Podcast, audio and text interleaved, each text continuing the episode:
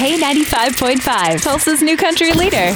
From Tulsa to Nashville, if it's happening in country music, you hear it first with Cait and Bradley's Country Now. It's brought to you by River Spirit Casino Resort. Jelly Roll looking to share his journey with fans in a new documentary. He has teamed up with ABC, and the documentary is called Jelly Roll Save Me.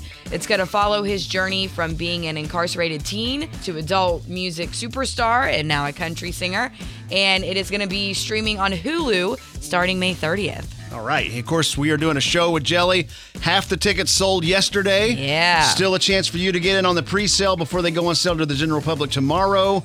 And you can go to our website for more details on that. Speaking of shows, Chris Stapleton is coming into town October 26th at the BOK Center. And if you haven't gotten your tickets yet, you may want to consider getting VIP tickets so you can see his ACM award for Entertainer of the Year. We put them out on the road in the VIP section for people to see, for the fans to see. That's who they belong to. You know, I don't feel like they really belong to me. I don't have them in my house or anything like that, you know, so I don't sit around making a shrine of myself or anything.